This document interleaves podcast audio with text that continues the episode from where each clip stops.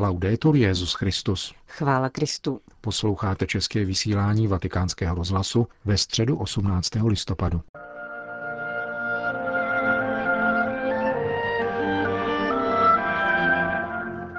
Na svatopetrském náměstí se dnes dopoledne sešlo 30 tisíc lidí na generální audienci. Petrův nástupce věnoval svoji katechezi nadcházejícímu svatému roku. Cari fratelli e sorelle, buongiorno. Drazí bratři a sestry, dobrý den. Dnešní reflexí přicházíme na práh jubilea, které se blíží. Před námi je velká brána božího milosedenství. Krásná brána, která přijímá naši lítost a nabízí milost jeho odpuštění. Brána je velkoryse otevřena, my však máme její práh odvážně překročit. Každý z nás v sobě nosí něco, co tíží. Všichni jsme hříšníci.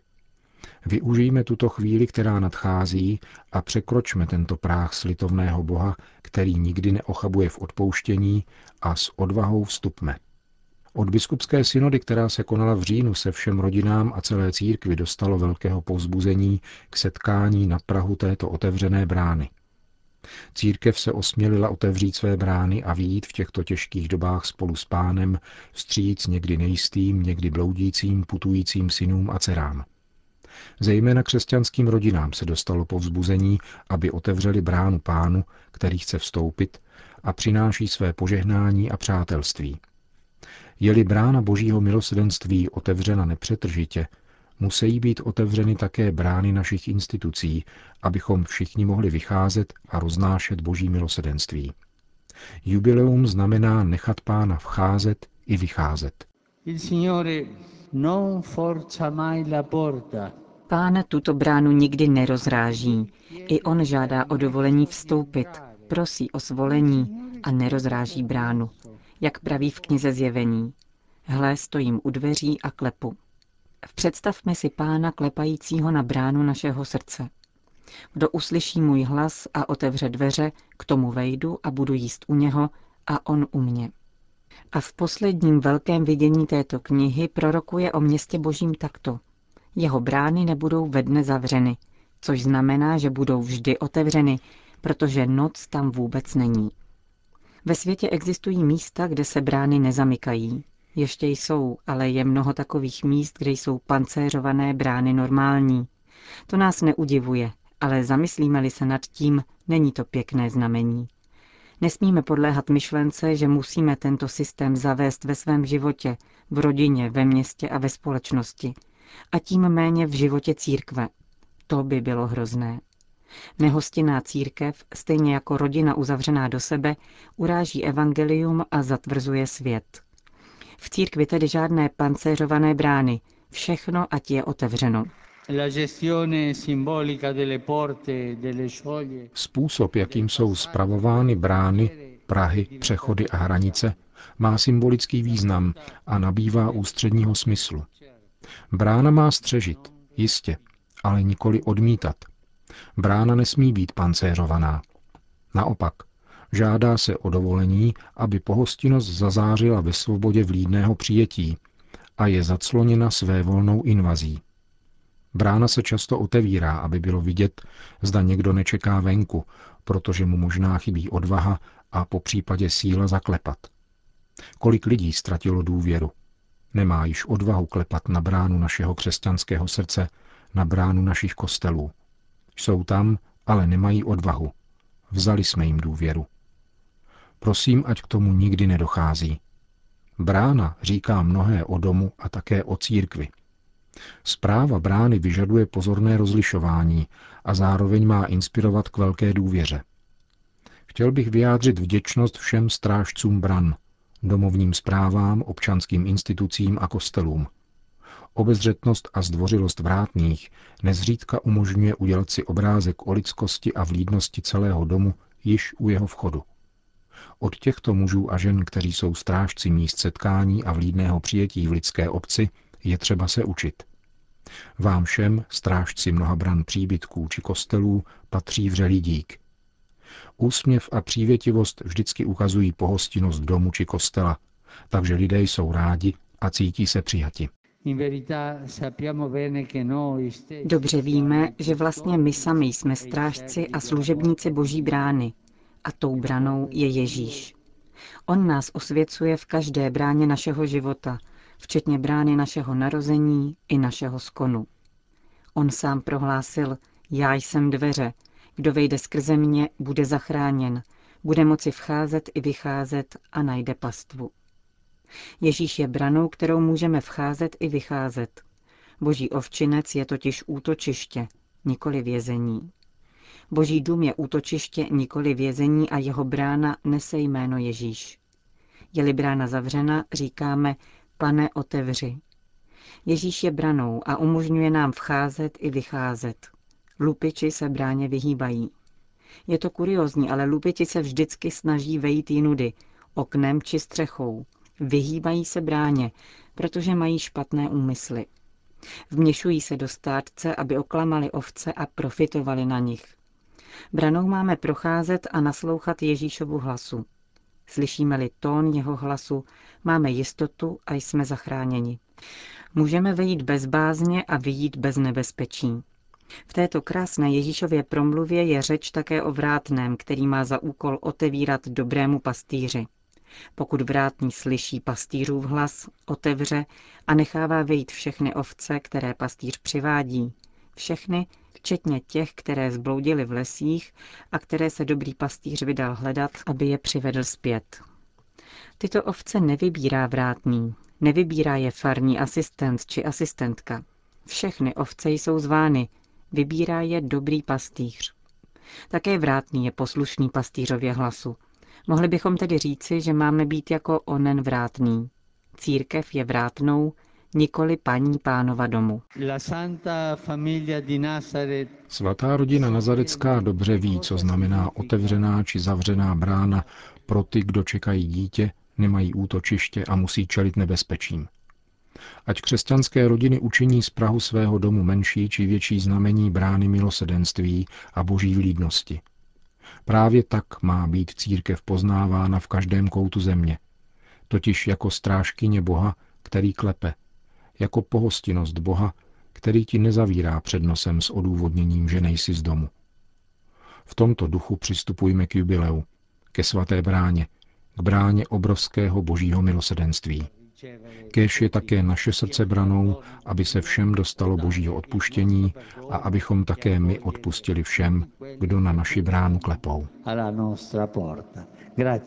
To byla katecheze papeže Františka, který v závěru audience připomněl dvě aktuality. Pozítří bude Mezinárodní den práv dětí. Je povinností všech chránit děti a jejich dobro klást před jakékoliv jiné kritérium, aby nebyly nikdy podrobeny formám otroctví, špatnému zacházení a také vykořišťování. Doufám, že mezinárodní společenství bude pozorně bdít nad podmínkami života dětí, zejména tam, kde jim hrozí odvod do ozbrojených skupin, a bude také pomáhat rodinám, aby každému chlapečkovi a holčičce bylo zaručeno právo na školní vzdělání a výchovu. Potom 21. listopadu si církev připomíná zasvěcení Pany Marie v Jeruzalémském chrámu. Při této příležitosti děkujeme pánu za dar povolání mužů a žen, kteří v klášterech a poustevnách věnují svůj život Bohu. Aby tyto klauzurní komunity mohly plnit své důležité poslání v modlitbě a činorodém mlčení, buďme jim na blízku duchovně i materiálně. Po společné modlitbě páně papež všem požehnal. Dominus vobiscum. Et cum spiritu tuo. Sin nomen Domini benedictum. Ex hoc nunc et usque in seculum. Aiutorium nostrum in nomine Domini. Qui feci celum et terra. Benedicat vos omnipotens Deus, Pater et Filius et Spiritus Sanctus. Amen. Další zprávy. Vatikán. Včera večer proběhl ve vatikánské bazilice obřad zvaný Recognicio, totiž přeskoumání svaté brány. Jak popisuje sdělení tiskového střediska svatého stolce, po modlitbě arcikněze baziliky kardinála Angela Comástriho a monitu ze strany papežského ceremoniáře Monsignora Guida Mariniho, čtyři dělníci ze skupiny pečující o baziliku, takzvaní Sampietríny, prorazili krumpáčem zeď, která z vnitřní strany uzavírá svatou bránu. Vyňali odtud kovovou schránku, která tam byla uložena při zakončení velkého jubilea roku 2000. Schránka obsahuje dokumentaci o posledním svatém roce, ale také klíč, který dovolí odemknout svatou bránu. Schránka byla nejprve odnesena na oltář nad Petrovým hrobem, kde se konala zvláštní modlitba. Poté byla v procesí přenesena do kapitulního sálu a otevřena kyslíkovodíkovým plamenem. Kromě papežského ceremoniáře Monsignora Marínyho, který převzal dokumenty a další předměty uložené ve schránce, se obřadu zúčastnil také arcibiskup Rino Fizikella, předseda Papežské rady pro novou evangelizaci.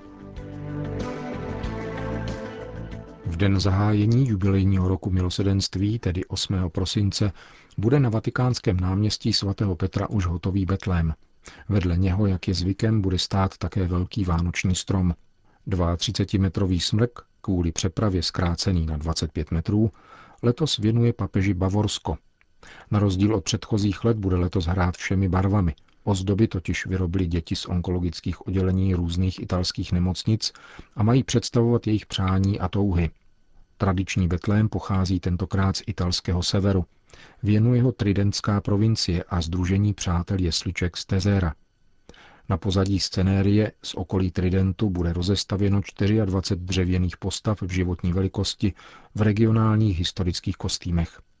Přestože Betlém a strom na náměstí svatého Petra budou připraveny už na slavnost neposkvrněného početí Pany Marie, jejich oficiální inaugurace a osvětlení je v plánu až o deset dní později, 18. prosince, kdy jejich donátory a nemocné děti, které se, které se podílely na výzdobě, přijme na zvláštní audienci papež František. Brusel. Nepřekvapuje mě, že pachatelé pařížských útoků pocházejí právě z Molenbeku. Problémy této bruselské čtvrti jsou všeobecně známé, řekl vatikánskému rozhlasu bruselský pomocný biskup Leon Lemens. Připomíná, že jde o převážně muslimskou čtvrť. V katolické škole, která tam stále ještě existuje, není ani jeden žák belgického původu.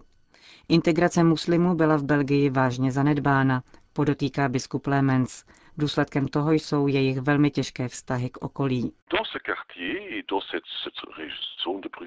V této čtvrti a vůbec v celé této oblasti existují už dávno skupiny velmi radikálních islamistů. Nezhromažďují se při mešitách, protože tamní mešity, kterých je velmi mnoho, tuto radikalizaci nepodporují. Znám dobře jejich vedení. Jsou to naši spojenci v boji s radikalizací. Rozumíme si s nimi velmi dobře. Problém je nicméně v tom, že je tu už celá generace mladých a dospělých, která vyrůstá mimo prostředí těchto mešit a v jistém smyslu i mimo normální společnost. Byli naverbováni islámskými radikály. To je postavilo na nohy, stali se hrdiny radikálního islámu.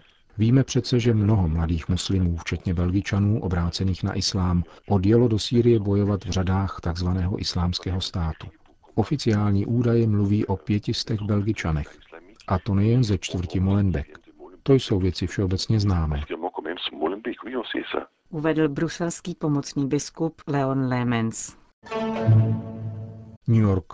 Usiluje-li se o autentický a integrální lidský rozvoj pro všechny, je třeba se nadále neúnavně vyhýbat válce mezi státy a národy, prohlásil stálý pozorovatel svatého stolce v New Yorkském sídle OSN.